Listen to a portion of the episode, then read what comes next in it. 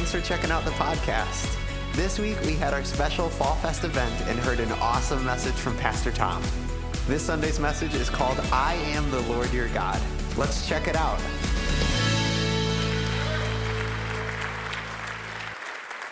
Good morning, Word of Life. It is great that you're able to come and be here and be a part of service this weekend. Big welcome, of course, to everyone joining us online. But I just want to say, wasn't that an incredible video from Tim and Colleen? I mean, I really mean that is such a powerful story.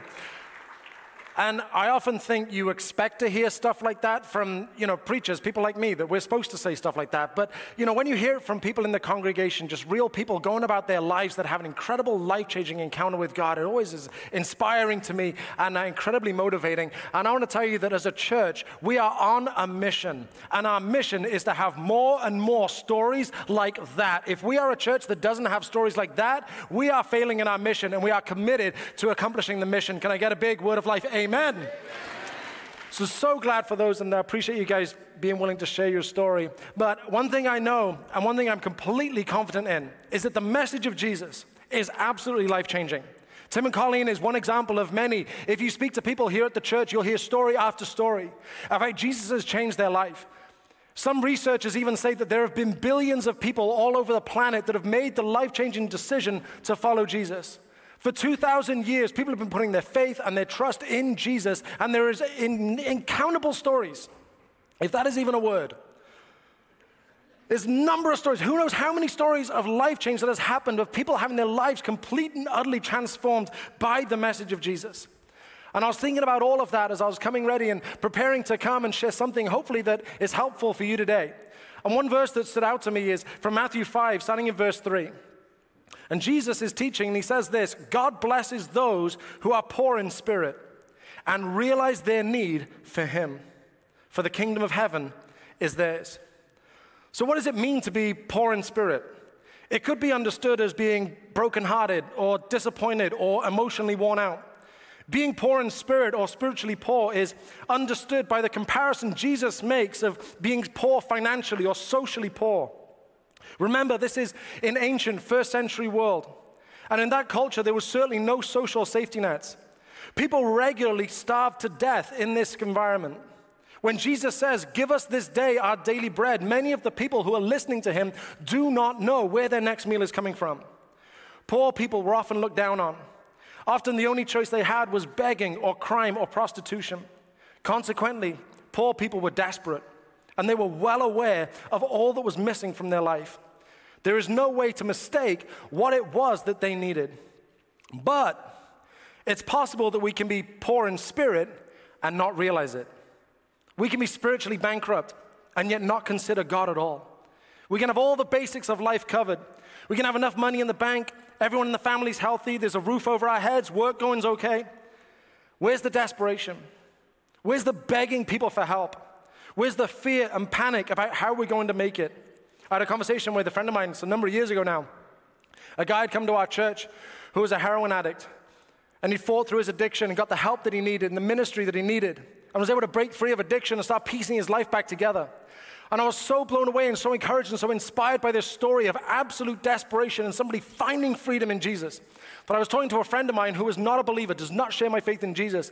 And I was telling him about it, hoping that this would bring some inspiration. This was going to be, come on, this is it. Come on, look how amazing Jesus is. And my friend's reply to me took me off guard. He just said, well, yeah, of course. People like that are drawn to the gospel.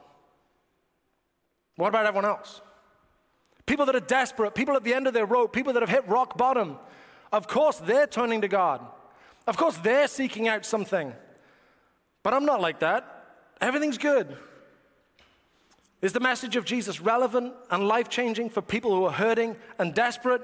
Yes. But it's equally as relevant and life changing for people who appear that they've got it all figured out. Despite being financially stable, we can have a deep awareness that there's more to life. Even though there's no crisis, there's still an emptiness and something missing. Even though there might not be an immediate crisis, we can't quite find peace. There may be a long list of things that we're thankful for, but it's never enough. There are moments of happiness, but there's a lack of true joy. Despite trying to be a good person, there's still a strain in our closest relationships. Whether someone is aware of their need for God or not, the message of Jesus is equally relevant and life changing. But until we realize our need for Him, which is what Jesus said in that verse in Matthew, typically we hold Him away at arm's length or we push Him away completely, which honestly makes sense.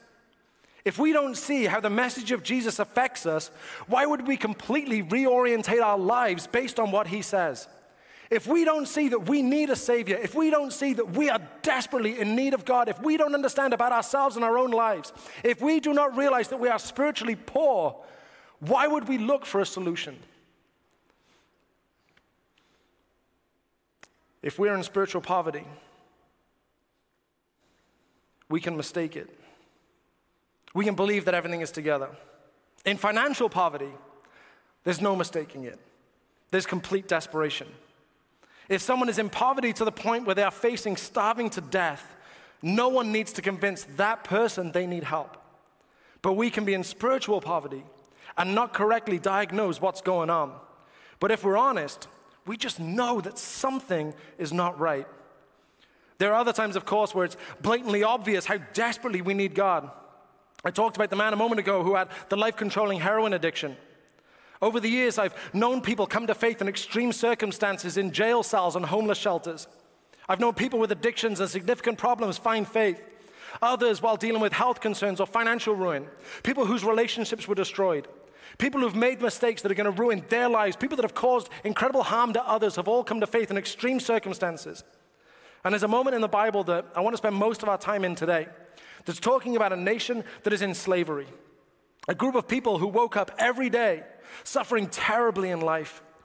A people that woke up every day and were abused and mistreated, who were overworked and despised. A nation who definitely understood and realized their need for God. Now, the passage we're going to be in is towards the front of the Bible in the book of Exodus. So, if you're not familiar with the biblical story, if you've forgotten, you've got some gaps somewhere, let me fill you in on where we're up to in the biblical story so far. First thing, if you read the Bible, you'll see that God created everything. As part of that creation, he created a garden. In the garden, it was absolute perfection. And he created two people, Adam and Eve. Adam and Eve gave into temptation. They sinned. They ate fruit that they were told, do not eat. And at that moment, sin entered the world.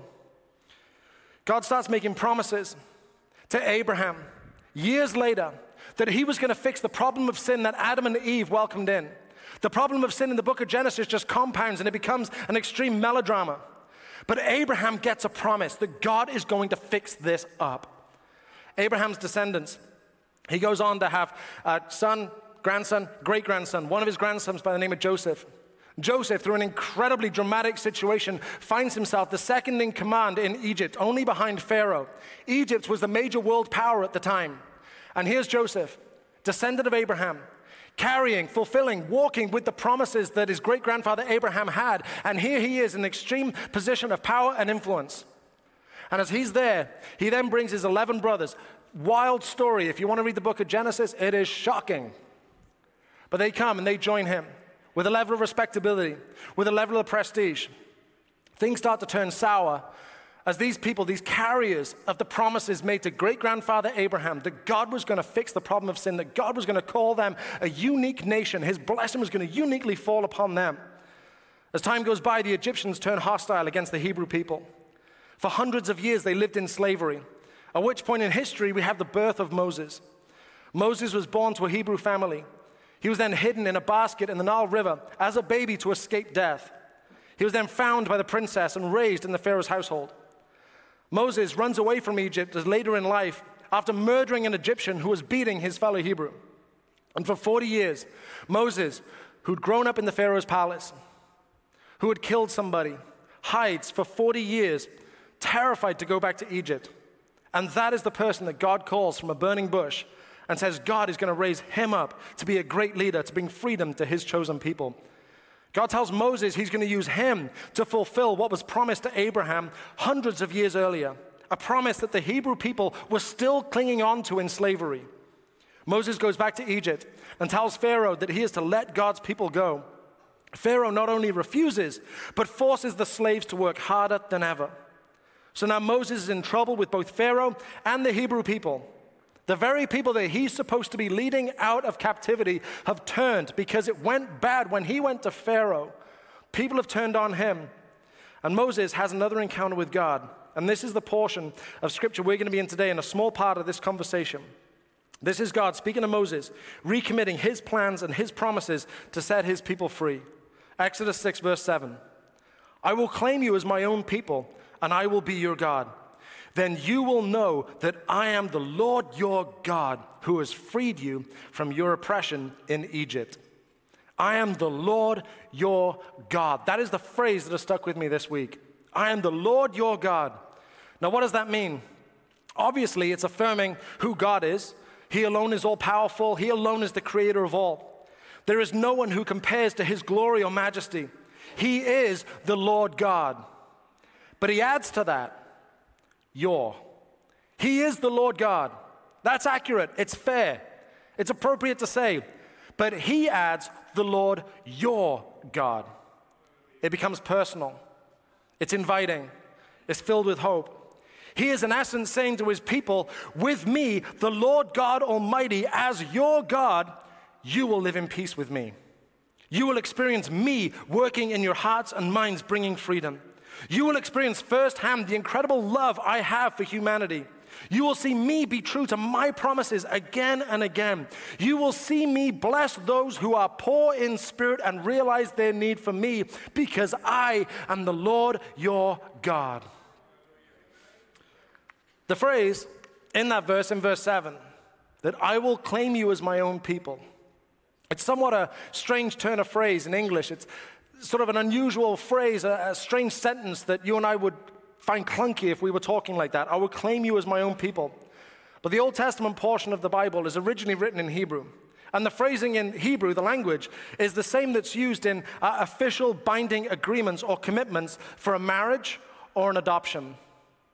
When they're doing some kind of official agreement, the words that are used are the same words that are used here I will claim you as my people. The same language is similar and would definitely bring about the meaning that's very, that is coinciding with marriage and adoption. I just think for a moment about being married or adopting somebody. Being married to be completely entangled in your life with another person, to lead a home together, to daily love somebody, or for an adoption to care for someone. It's a commitment as we adopt, if someone adopts a child, it's a commitment to protect and provide for that child. When a parent adopts a child, they're promising to raise the child and teach them how to live in the world. And both marriage and adoption they're both a permanent commitment. Both adoption and marriage are a commitment to a deep, loving relationship. And with all that in mind, we see God making promises here. With all that in mind, God comes and makes promises. Now, some promises are big, and others not so much. Just this past weekend, we were here um, setting up for Fall Fest, and Megan and I thought it'd be a great idea to bring the twins. And so we're here with the twins. Friday night, Luke and Brenna were helping out um, getting Nerf wars figured out. So we came to help make it happen. And so I made a promise to the twins if you're good, which is code for if you don't send me psycho, I will give you candy. If you give me no headaches, I will give you candy. And after a few hours, they worked hard, and you know, we got a trial run of playing Nerf Wars, and uh, let's just say I won and Megan lost, but we're not here to talk about that. but after a few hours of working hard, I made good on my promise. Problem was, I went to where the candy's usually stashed. Miss Annie, she normally has a bowl of Tootsie Rolls on the front desk. There were no Tootsie Rolls. So then I have to make a confession to you. I figured out the kids' pastor would have some goodies, so I broke into Pastor Lisa's office and stole some Starburst. She does not know this yet. Pastor Lisa, I apologize, but the twins were very grateful. But that's a small promise. Don't drive me crazy. I give you candy. Small promise. I've made much bigger promises to my kids. I've told them that I'm going to love them every single day of their lives. I've told them that I'm going to help them become great men and a great lady, that I'll always be there for them. And I know it's typical for parents to make these kinds of promises to their kids. Now, a promise is a promise, but it's a lot easier to steal some candy from Pastor Lisa than to show up every day for three little people. I spent some time thinking about the difference about this this week, and I concluded that one is a promise of action I'll give you candy, another is a promise of character. I'm to love you every day. That's a promise of character. In the passage we just read, we see God promising both the promise of millions of Israelite slaves being freed, and the promise of God's complete and permanent love, protection, and care. A few chapters later in the story, we see that God splits the Red Sea in two and a nation of slaves walked into freedom. This is a promise of action. And the rest of the Bible is all about how God is fulfilling the promise of his character. The imagery of adoption and marriage being lived out on every page. The Bible is the historical record of God showing love and a commitment, of God giving care and protection to his people, of people being a valued part of the family, no longer an outsider. The promise of our deepest spiritual needs being met so we don't have to live in spiritual poverty or destitution anymore. Now, we read a single verse from Exodus 6 when the Lord speaks to Moses. I want to take a few minutes and just read the whole passage to you, or a larger portion of that passage. There's some powerful stuff in here for us. So, starting in, back in verse 6, therefore, this is God speaking.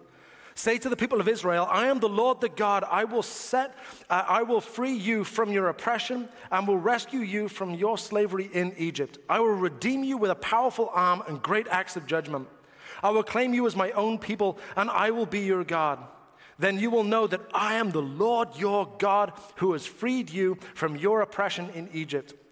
I will bring you into the land I swore to give to Abraham, Isaac, and Jacob. I will give it to you as your very own possession. I am the Lord your God. And as I was reading around this passage this week and trying to study a little bit and learning from the experts, somebody pointed out, and I thought it was interesting, that there are seven times where God says in here, I will. God says, I will, which we can take to heart as promises that God is making. I will.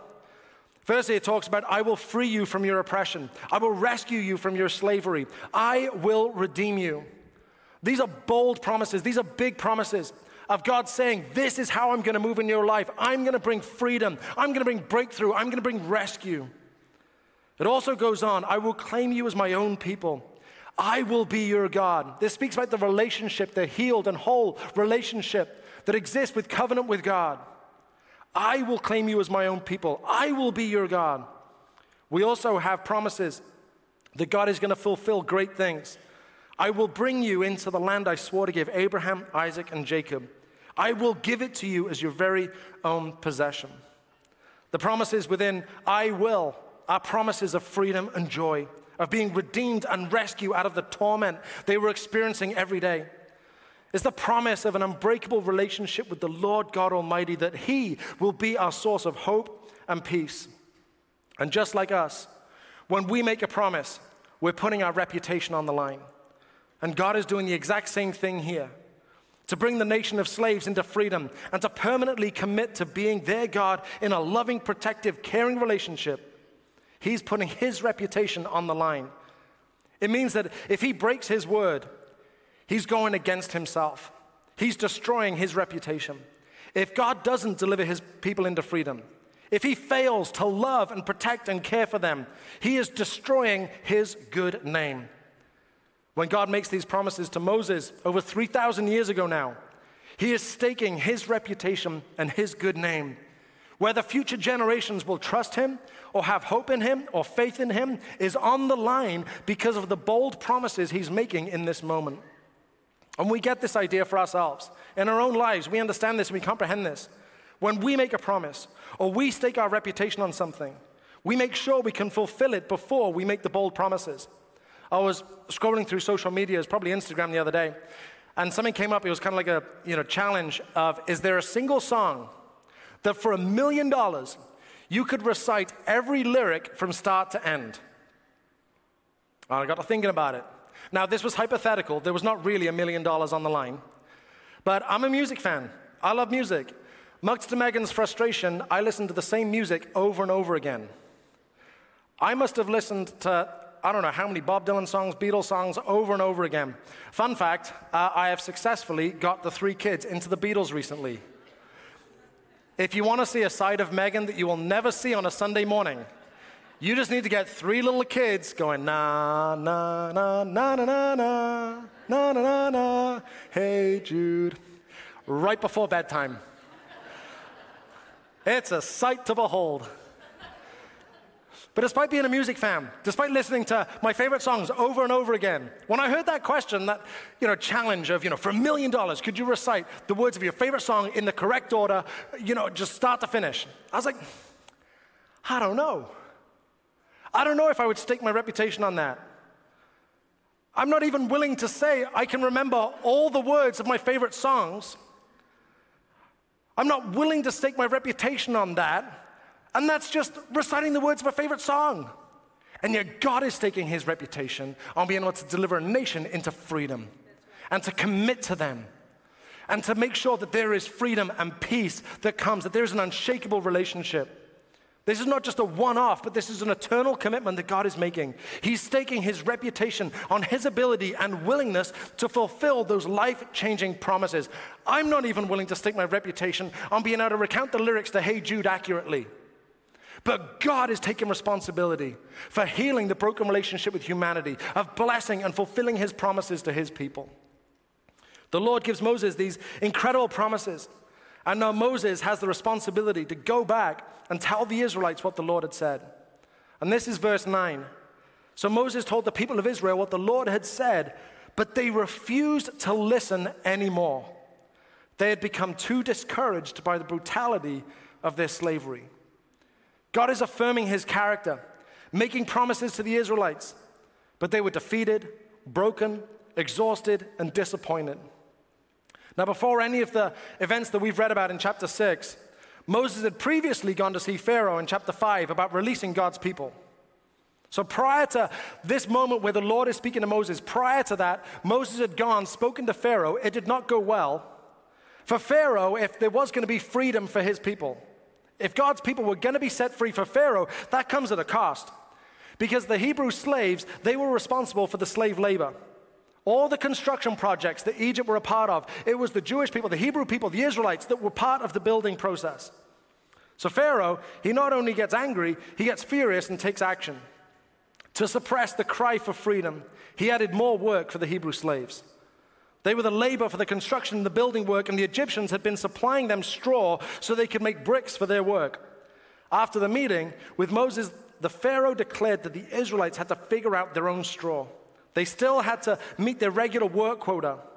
So now, let's make their job harder, let's make it take longer, and we're going to demand the same results.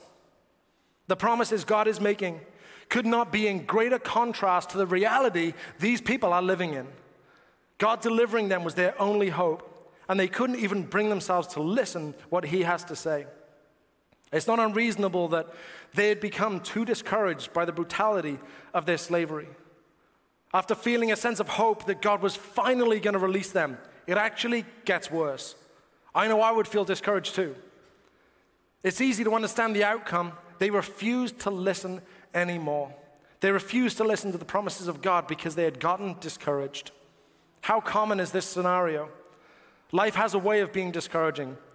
Life is often unfair. Bad things happen to good people. Our expectations go sideways. I've known people where life has just been one challenge after the other. So being discouraged can easily stop us listening or caring about the promises of God. Being discouraged can stop us from being aware of our spiritual poverty and our deep need for Him. Maybe that describes you. Maybe that describes your faith right now. Maybe if you're honest, you would say that you're poor in spirit, but you're so discouraged with life that finding any hope in the promises of God just seems impossible. My friend, the first step for you is realizing your need for Him. And to you, God says, I am the Lord your God. That to you, He promises that He is the source of freedom and joy, that He will redeem and rescue you out of the trials that you're experiencing today that He's initiating an unbreakable relationship with you, that He will bring you to hope and peace. Maybe you're not feeling discouraged by life. Another reason I often see for people not giving any thought and not listening to the promises of God is distraction. A friend of mine I was speaking to recently, he told me that whenever he asks somebody how they're doing and they reply busy, he follows up and asks, apart from busy, how are you doing? Because he was getting the busy as the answer to that question so often it just had no meaning anymore. Everyone's busy, everyone's calendar's full. We're busy and active and consumed with life. Our lives consist of things that need our time and our attention. We have a growing list of responsibilities and obligations. And often that's meant we've stopped giving any concern to the promises of God. And we don't even recognize we're living in spiritual poverty. It's not even on our radar that we're spiritually bankrupt. Back in 2008, USA Today released a report, and the report was based on the findings of uh, a, a poll that they'd conducted every year since 1987. So this is 20, 21 years worth of research had gone into this. And the poll asked people about their busyness, and it found that every single year since 1987, people were reporting that they were busier than the year before. Which means that over a 20 year period, as a society and as a culture, we've just been getting busier and busier. We've added more and more to our calendar. We've signed ourselves up for more and more stuff. And many times, it's resulted in people not giving the time to consider their spirituality. I wonder how many people are poor in spirit because they focused on everything else. While some are discouraged, and others are distracted, others are disinterested. This perhaps describes a blatant misunderstanding of our deep need for God. Maybe someone who's not discouraged in life and not distracted with busyness, but simply has no interest in the promises of God at all. There's a lack of urgency, a lack of importance, or a devaluing of what a life of faith really means. Desperation has a way of getting our focus and our attention. For instance, an astronaut is desperately monitoring how much oxygen they have. A deep sea diver is desperately monitoring how much oxygen they have in the tank. The truth is, neither an astronaut, nor a diver, nor us need oxygen any more or less than the other. There's just an awareness of how desperate they are. I will forever find it confusing how people will truly believe in God. They'll believe the message of Jesus, and yet it has no bearing on their life at all. It's possible for people to believe in God and even be polite and respectful towards Him and still be in spiritual poverty because they have no desperation, no urgency. They fail to see how desperately they need a Savior. People can be discouraged because of the hardships of life. They can be distracted because our focus is off. We can be disinterested because our priorities are faulty. But with the Lord your God, we can be hopeful and not discouraged because He is true to His promises. With the Lord your God, we can be focused, not distracted, because He has made us and helped us realize that He is the way, the truth, and the life. With the Lord your God, we can be aware instead of disinterested of how deeply and desperately we need a Savior. God has a way of working in our lives that brings us to the point where we are very conscious of our need for Him. We become aware of our spiritual poverty, whether it's being emotionally depleted, brokenhearted, disconnected, unfulfilled, alienated, lost, afraid, discontent, or rejected. Not only are we aware and understand that we're poor in spirit, but also that God and only God can make us spiritually rich. Only God can heal our deepest spiritual needs and hurts. Only He gives true purpose and meaning. Only God gives true identity and acceptance. The only one who can ascribe a person value is the Creator. And the Creator declares you priceless regardless of what anyone else has ever said or done to you or how anyone has ever made you feel. The Creator, the one whose opinion truly matters, declares you priceless. The Lord your God says you're invaluable and loved. In the Bible, there's an interesting character. So interesting, in fact, that my parents decided to name me after this guy Thomas. He's known as Doubting Thomas. He's known as Doubting Thomas because following the death and resurrection of Jesus, Thomas heard the news that Jesus had risen from the dead. And he doubted what the other disciples and other followers of Jesus were telling him. And we see this in John 20, starting in verse 24.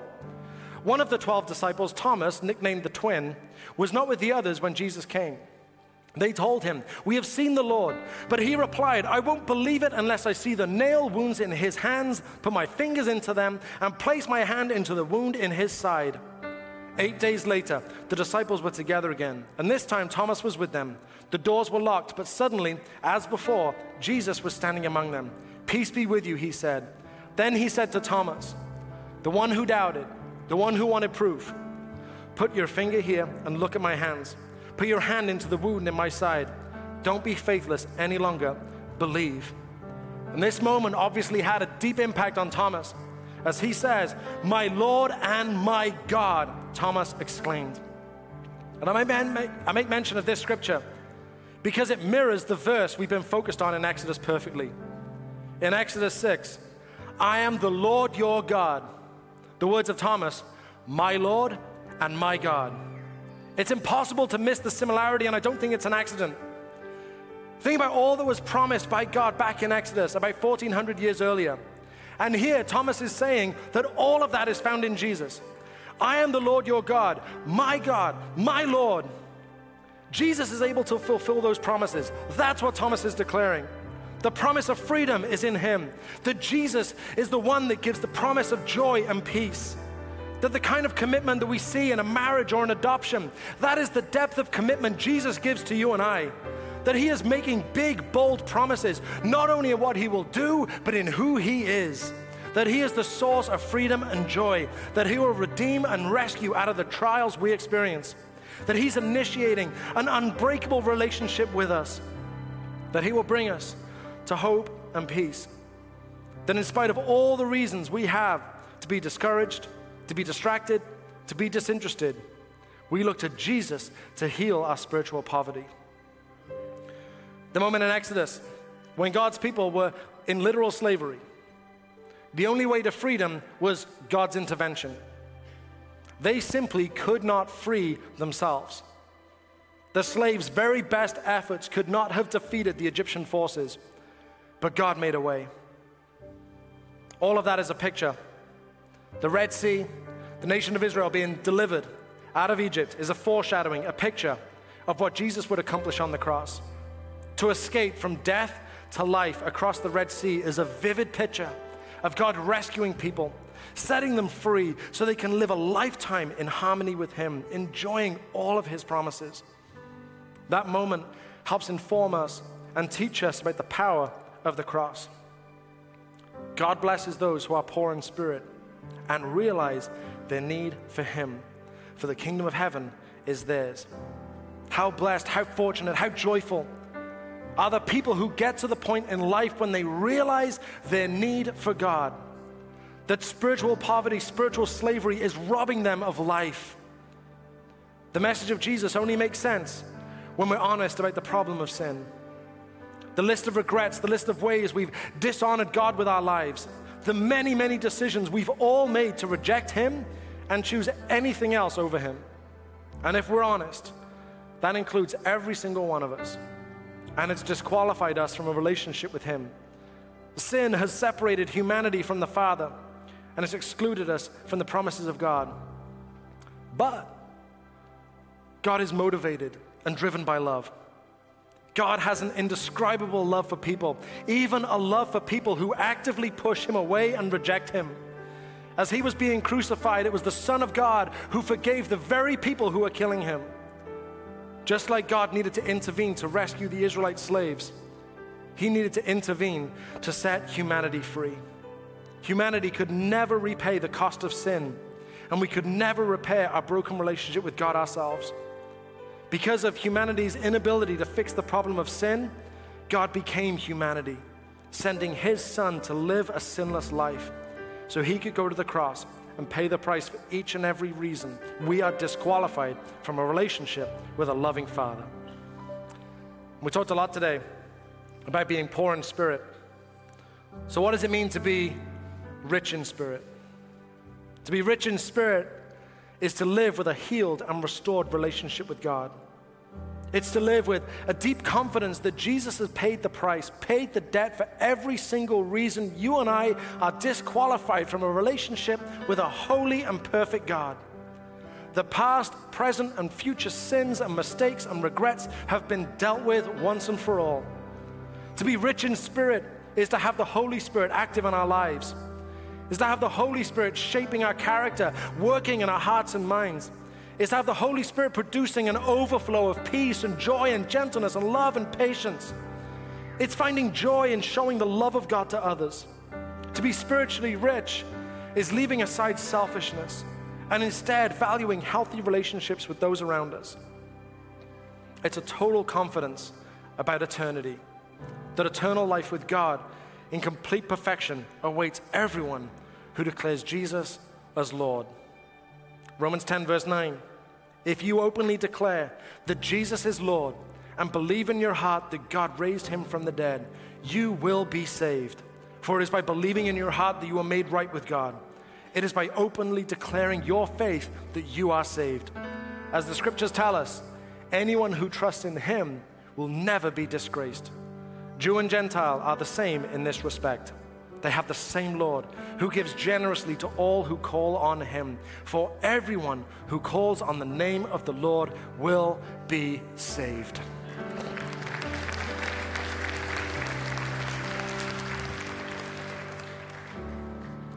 I have a couple of questions for you. If you want to go ahead, take your phone out, write these down. You got a piece of paper or something.